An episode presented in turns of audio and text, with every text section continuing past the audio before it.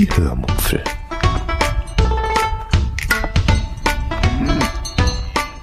Aus dem Tagebuch einer Allgäuerin.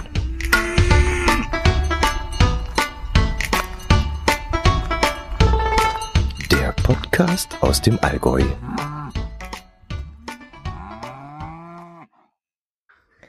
Hallo und herzlich willkommen zur 332. Episode der Hörmupfel. Heute erzähle ich euch vom zweiten Teil unseres Harzaufenthalts. Viel Spaß beim Hören. Beim letzten Mal hatte ich, glaube ich, den dritten Urlaubstag abgeschlossen. Äh, dann möchte ich heute den vierten Tag überspringen, denn der war eigentlich nicht besonders ereignisreich weil das Wetter da so ein bisschen rumgedümpelt hat und sich nicht so richtig entscheiden konnte, ob es nun regnen soll oder nicht, haben wir mit dem Auto eine kleine Stempelhopping-Tour gemacht und haben ein paar Stempelstellen angefahren, bei denen man in der Nähe parken kann und dann nach einem kurzen Spaziergang auch schon erreichen kann.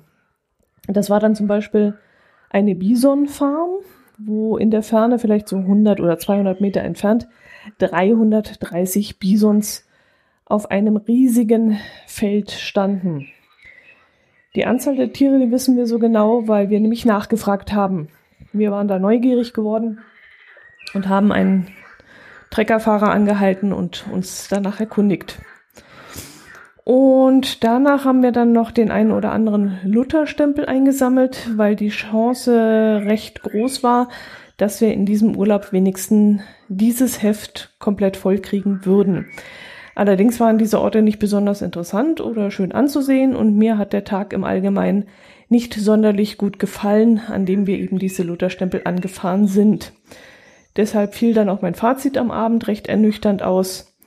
Als mein Tief des Tages wählte ich dann das Wetter, das zwar nicht unbedingt grottenschlecht war, aber immerhin so genervt hat, dass man ständig den Schirm dabei haben musste und ihn auch immer wieder einmal aufspannen musste, weil es wieder zu tröpfeln angefangen hat. Als Hoch des Tages wählte ich dann das Abendessen, das wir uns abends in unserer Zwei-Meter-Küche im Apartment zubereitet haben, nämlich Nudeln mit einer Fertigsoße aus dem Tetrapack und einen frischen Salat. Also wenn das das Hoch des Tages war, dann könnt ihr euch vorstellen, dass die Sehenswürdigkeiten und die Kurzwanderungen des Tages nichts Besonderes waren. Gut, andererseits war es auch gut so, dass an diesem Tag das Wetter nicht so mitspielte. Bei schönem Wetter hätten wir sicherlich wieder eine lange Wanderung gemacht und das wäre mir nach den 21 Kilometern des Vortages dann doch etwas zu viel gewesen. So hatten wir dann einen gezwungenen, ruhigeren Tag, der uns vielleicht sogar ganz gut getan hat. Ja, aber ich will nicht jammern, wir haben uns selber so ausgesucht und es macht ja auch Spaß. Am fünften Urlaubstag sollte das Wetter dann ebenfalls wechselhaft sein, allerdings merkten wir schon beim Aufstehen, dass das so nicht ganz stimmte. Die Sonne schien nämlich und der blaue Himmel strahlte nur so und wir konnten dann in einen herrlichen Wandertag starten. Als erstes standen dann die letzten zwei Stempelstellen des Sonderheftes Lutherweg auf dem Programm die wir über recht matschige Wege erreichten. Ja, sehr matschige Wege. Unsere Schuhe sahen jedenfalls hinterher sehr, sehr abenteuerlich aus. Und meine neuen Wanderschuhe, die waren dann definitiv, definitiv eingelaufen worden. Aber immerhin hatten wir dann das leidige Thema Luther abgeschlossen. Der Lutherweg geht ja von Rodeshain in Thüringen bis unter Rissdorf bei Eisleben. Das sind ungefähr 74 Kilometer. Wir sind den Weg natürlich nicht komplett gelaufen, sondern haben immer in der Nähe der jeweiligen Stempelstelle geparkt und sind dann die ein bis vier Kilometer bis zur Stempelstelle gelaufen. Doch das hat uns ehrlich gesagt schon völlig ausgereicht, denn landschaftlich haben der Weg und auch die Stempelstellen nicht viel zu bieten. Da lobe ich mir den Hexenstieg, der ist, wird, der ist landschaftlich wirklich ein, ein Traum und zählt außerdem zu den 222 Stempel des Harzer Wanderkaisers dazu, weshalb ich jedem empfehlen würde, ähm, den, das Luther-Stempelheft beiseite zu lassen und es nicht anzufangen und dann lieber den Hexenstieg zu machen. Ja, ich möchte euch nicht den kompletten fünften Tag beschreiben, so interessant war er nicht. Einzig die Stempelstelle Nummer 212 an der Queste möchte ich euch mal vorstellen, denn die fand ich besonders schön. Wir parkten in einem Ort, ja, wie soll ich es ausdrücken? Man sagt immer so salopp, dass man da nicht tot über den über dem Zaun hängen will. Klingt ein bisschen boshaft und abfällig, aber es gibt tatsächlich Orte, an denen will man wirklich nicht leben müssen. Wenn man dort aufgewachsen ist, dann ist das natürlich was ganz anderes. Dann ist das Heimat und gegen Heimat kommt kein Ort der Welt an. Aber wenn man zu mir jetzt sagen würde als Ortsfremder, dass ich dort ein Haus geerbt hätte und ich könnte dort sofort einziehen, ich würde es nicht tun. Ich würde meine Beine schreiend in den Boden rammen und mich drehen und winden. Ich würde dort nicht leben wollen. Aber von dort aus, von diesem Ort aus, nahmen wir dann einen Weg hinauf zur sogenannten Queste. Als ich das riesige Ding von unten sah und äh, noch einmal kurz den Blick durch die Hauptstraße des Ortes streifen ließ, fragte ich mich dann kurzzeitig, ob das Ding, das ich da sah, vielleicht aus dem Jahr 1933 stammen könnte oder vielleicht noch älter ist und von irgendwelchen Männern mit weißen Spitzkapuzen aufgestellt wurde. Ich habe dann im Buch der Harzer Wandernadel nachgelesen, um was es sich dabei handelt, und dort steht Folgendes. An einem mehrere Meter hohen Eichenstamm, dem sogenannten Questenbaum, sind ein großer Reisigkranz, zwei Reisigquasten und auf der Spitze ein Reisigbusch befestigt. Nach alter Tradition wird jährlich das Questenfest begangen. Pfingstmontag zu Sonnenaufgang wird das alte Reisig abgenommen, verbrannt und am Nachmittag durch frisches Grün ersetzt. Ich wollte mich dann schon innerlich bei den Brauchtumsschützern entschuldigen, als ich das las das klang ja doch recht harmlos, jedenfalls harmloser als es aussah. Da war dann wohl meine Fantasie mit mir durchgegangen. Aber da kam ich dann auf die Idee, mal nachzuforschen und fand bei Wikipedia zu dem Wort Queste folgenden Bericht. Die Queste stellt möglicherweise eine Variante der germanischen Irminsäule dar, Jedoch ist die beliebte und seit der Zeit des Nationalsozialismus verbreitete germanische Herleitung nicht belegt. Mit höherer historischer Wahrscheinlichkeit könnte sie auch auf wendische Traditionen zurückgehen. Aha, also ist es doch nicht zu weit hergeholt, dass ich beim Anblick dieses Dings gleich an ein Nazi-Symbol gedacht habe. Auf den Gedanken waren andere wohl auch schon gekommen. Nichtsdestotrotz war der Spaziergang dieser, zu dieser Queste und dann die herrliche Aussicht von dort oben wirklich sehr, sehr, sehr schön. Und von dort oben sah der Ort dann auch gar nicht mehr so schlimm aus. Im Gegenteil, also die, wie die roten Dächer der kleinen Häuser sich da in die Felsen schmiegten und überall dieser Wald drumherum, das sah aus der Höhe betrachtet sogar richtig schnuckelig aus.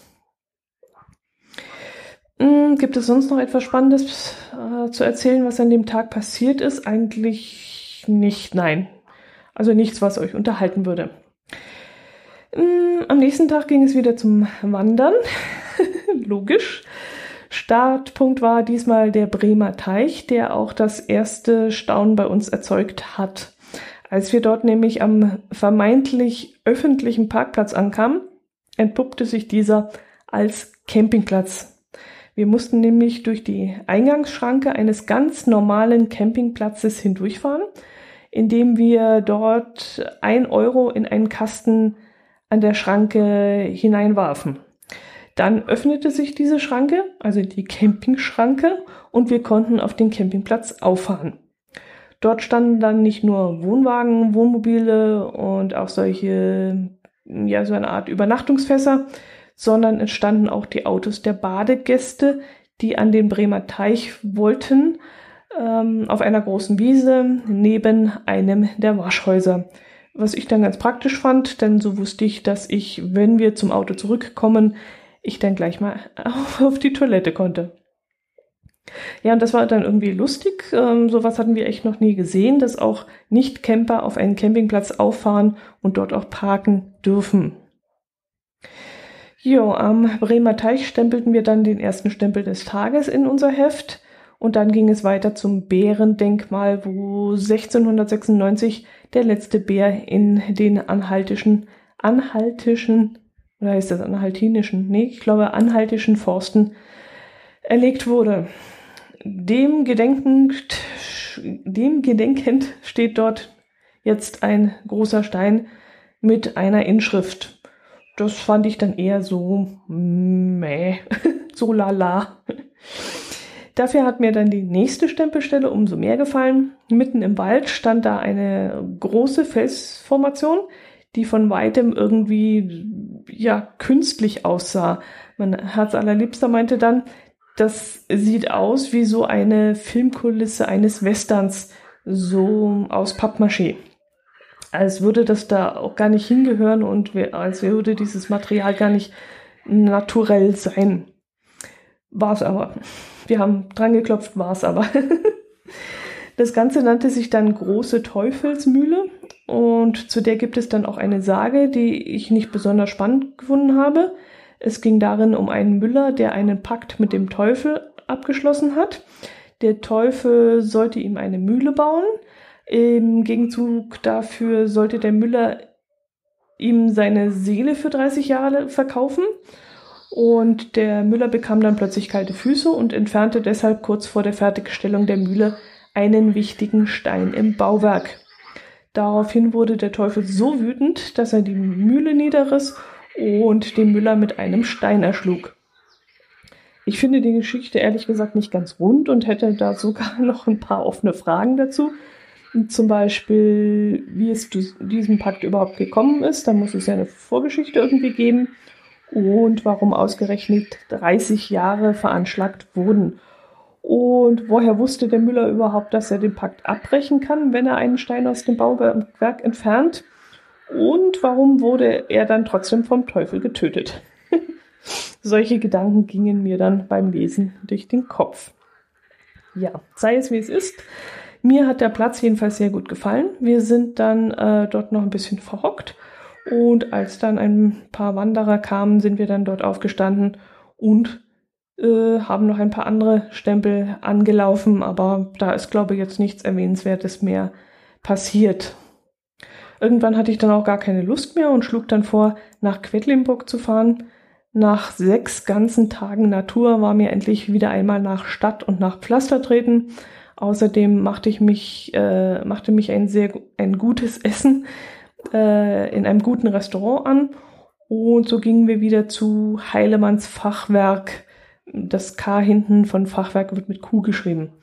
Wo wir während früherer Arzturlaube schon sehr gut gegessen hatten und ich erhoffte mir, dass es auch immer noch so ist. Das war es dann auch. Und die Zeit in Quedlinburg, die verging dann so schnell, viel zu schnell. Ich weiß ehrlich gesagt gar nicht, wohin sie verschwand. Plötzlich waren dann die drei Stunden Parkzeit schon um und ich war richtig traurig, dass wir nicht mehr Zeit eingeplant hatten. Aber irgendwie dachte ich, als ich da die äh, Parkuhr gefüttert habe, drei Stunden würden locker fürs Abendessen und für einen kleinen Bummel reichen. Aber dann saßen wir da im Restaurant schon anderthalb Stunden rum und dann spazierten wir noch einmal quer durch die Altstadt zum Schloss hinauf und zack war es dann schon wieder Zeit, zum Auto zurückzukehren. Ich hatte noch nicht einmal Zeit und Muße nach einem Magneten für meine Ansichtskartenwand zu suchen. Mm, ihr erinnert euch vielleicht, dass ich zu wenig Magnete habe, um eure Ansichtskarten an meine Küchenwand zu pinnen. Und deshalb möchte ich in unseren zukünftigen Urlauben immer wieder einmal nach hübschen Magneten Ausschau halten. Und aus dem Harz möchte ich mir gerne einen Magnet in Form einer Harzer Hexe mitbringen. Und ja, ich hoffe, dass ich das noch schaffe. Als wir dann von Quedlinburg zurückkamen, wir hatten unterwegs noch bei einem Supermarkt gehalten, um Lebensmittel für zwei Tage einzukaufen, wollten wir uns mit einem mitgebrachten Kuchen auf den Balkon setzen und dort gemütlich Kaffee trinken. Leider dauerte es dann nicht lange und unsere holländischen Nachbarn kamen auch von ihrem Tagesausflug zurück und die sind furchtbar unangenehm. Die können sich nämlich nicht in einer normalen Lautstärke unterhalten. Die sprechen nicht miteinander, sie schreien sich bei ihrer Unterhaltung regelrecht an. Sowas habe ich echt noch nie erlebt. Also noch nicht einmal von Deutschen, die ja eher ähm, als lauter gelten. Aber ja, wie gesagt, schon gar nicht bei Holländern. Ich habe Holländer immer als sehr rücksichtsvolle und sehr zurückhaltende und wahnsinnig höfliche Menschen kennengelernt. Aber die, boah, also, also er sitzt auf dem Balkon, sie kocht drinnen am Herd und er schreit in die Wohnung hinein, was er gerade in WhatsApp liest oder in den Nachrichten liest oder jedenfalls in seinem Smartphone. Und das ist wirklich furchtbar. So, das müsste es von diesem Tag gewesen sein. Ach nein, ich, ich habe vergessen zu erzählen, dass mein Herz allerliebster in Quedlinburg in der Touristeninformation war, um sich dort seine nächste Nadel abzuholen. Da wir ja das Luther, äh, das Lutherwegheft fertig gestempelt hatten, konnte er sich dann seine Auszeichnung abholen. Allerdings waren wir beide von diesem Ding dann sehr enttäuscht. Das ist nämlich so ein blöder, billig wirkender Pin, wie man ihn aus den 70er und 80er Jahren kennt, den man sich damals so von seinem Lieblingsstar an die Jeansjacke geheftet hat. Also so ein richtiges Billigteil.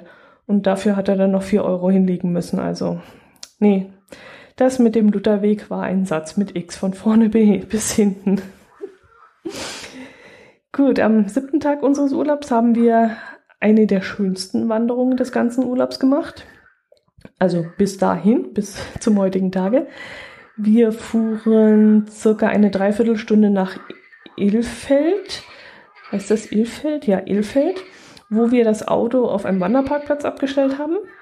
Von dort aus ging es sofort steil bergan, also richtig steil, auf einem sehr schmalen Pfad. Wir konnten uns gar nicht richtig warm laufen, sondern mussten sofort von 0 auf 100 loslegen. Aber der Weg, der war wirklich sehr schön, also richtig, richtig schön. Zwar hatte ich so ein bisschen Angst vor Zecken, weil ständig irgendwelche Gräser in den Weg hineinhingen, aber da heißt es dann einfach Augen zu und durch. Und alle Nase lang muss man dann halt mal stehen bleiben und die Beine nach dem Viehzeug absuchen und fertig. Es nutzt ja alles nichts, man darf sich von den Viechern ja nicht die Bewegung in der freien Natur vermiesen lassen. Nach einer Weile steil bergauf kamen wir dann an einen Felsen, der wie ein spitzer Pfahl in den Himmel ragte, wie so eine Felsennadel und dieser Fels heißt Gänseschnabel. Aber ich finde ehrlich gesagt, so sieht er gar nicht aus. Jedenfalls nicht von der Richtung, aus der wir da kamen. Und trotzdem war er wirklich sehr imposant und schon da war fast klar, dass das mein Highlight des Tages sein würde. Aber der hübsche Weg führte dann auf ähnliche Art und Weise weiter und endete schließlich auf dem Hügel und endete an der sogenannten Wetterfahne. Was das ist, brauche ich, glaube ich, nicht zu erklären. Das ist also ein riesiger Mast und obendrauf steckt eben so eine metallische Wetterfahne, die sich je nach Windrichtung hin und her dreht. Ein echt cooles Ding und an einem ganz tollen Ort mit einer herrlichen Sicht hinunter ins Tal und weit darüber hinaus. Und ganz weit hinten konnte man dann bei diesem herrlichen Wetter auch eine Stadt sehen und ich bin mir nicht sicher, welche das war, vermute aber, dass es Eisenach sein könnte. Göttingen konnte es fast nicht sein. Nee, glaube ich nicht. Also denke ich, dass es Eisenach war. Wir haben dort oben dann eine ganze Weile auf einer Bank gesessen und haben dann gewartet, bis ein anderer Wanderer weitergegangen ist, damit wir dort oben noch einen Cash locken konnten. Und in dieser Zeit saßen wir eben da und auf dieser Bank und genossen die herrliche Fernsicht und das war dann mein zweites Highlight des Tages. Ja, und dann ging es weiter zur nächsten Stempelstelle, der Nummer 92 mit dem Namen Poppenbergturm. Der Poppenbergturm wurde 1897 vom Harzclub erbaut und besitzt eine Aussichtsplattform, die man nach äh, 177, genau, nach 177 eisernen Stufen erreicht. Ähm, da ich ja immer wieder mit Höhenangst zu kämpfen habe, musste ich auch hier wieder allen Mut zusammennehmen und mich nach oben quälen. Aber ich habe es schließlich geschafft. Vor uns war eine Geocacherin mit ihrem Sohn hinaufgelaufen, weil dort oben ein Cache liegt und der Sohn musste nach circa der Hälfte aufgeben. er hatte auch Höhenangst. Und als ich das sah, wie dieser junge Mann sich da quälte, hatte ich wirklich riesiges Mitleid, weil ich ganz genau weiß, was er in diesem Moment empfunden haben musste.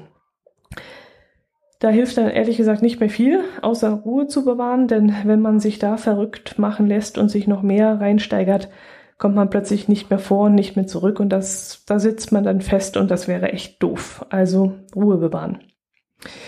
Normalerweise habe ich da immer einen Trick, um weiterlaufen zu können. Ich bete mir dann immer wie ein inneres Mantra vor, dass ich da nicht runterfallen kann, weil ich viel zu fett bin und nicht zwischen die Stäbe passe und deshalb stecken bleiben würde.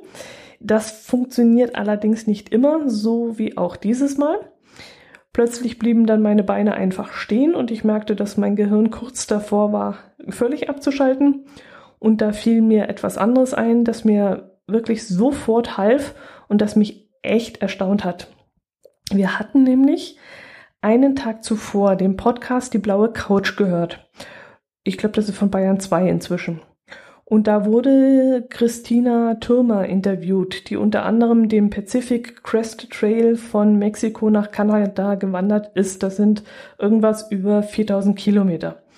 Und die antwortete auf eine Frage, wie sie sich motiviert, war das, glaube ich, mit dem Satz, mm, ich nehme mir ein Ziel vor und dann überlege ich, wie ich das Ziel erreiche.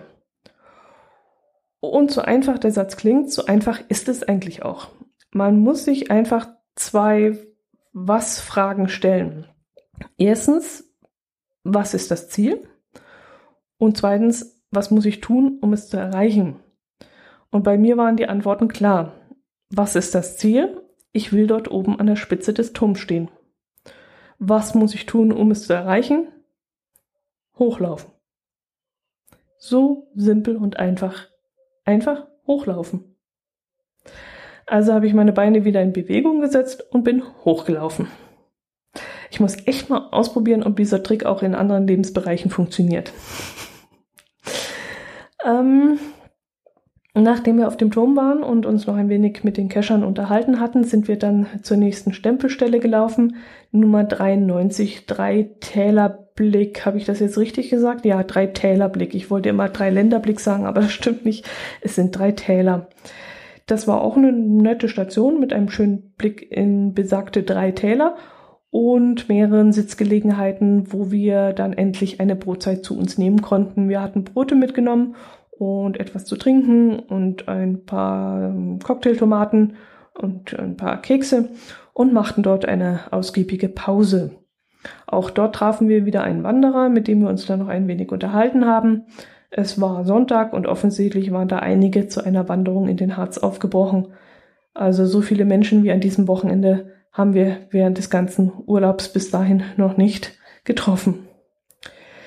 Gut, das war's, glaube ich. Wir wanderten dann zurück zum Auto, fuhren zum Apartment zurück und ich kochte uns dann noch ein schnelles Gericht. Pasta Bolognese und ein Salat dazu. Und hinterher gab's dann noch ein Fertig-Tiramisu aus dem Supermarkt. Und dann war's das auch schon. Dann duschten wir noch und ich putzte noch ein wenig das Bad. Immerhin hatten wir dann schon fast eine Woche darin verbracht. Und da muss man zwischendrin auch einmal kurz drüber wischen. Und danach habe ich mich in meinen Erker zurückgezogen, wo ich jetzt auch sitze und diese Episode aufnehme. Es ist inzwischen schon Viertel nach zehn. Es wird langsam dunkel. Gestern war ja, glaube ich, der längste Tag des Jahres. Und ähm, ja, die Sonne ist hinterm Horizont schon verschwunden. Ab und zu habt ihr jetzt im Hintergrund wahrscheinlich die lauten Frösche quaken hören. Die werden sich auch nachts immer wieder mal bemerkbar machen.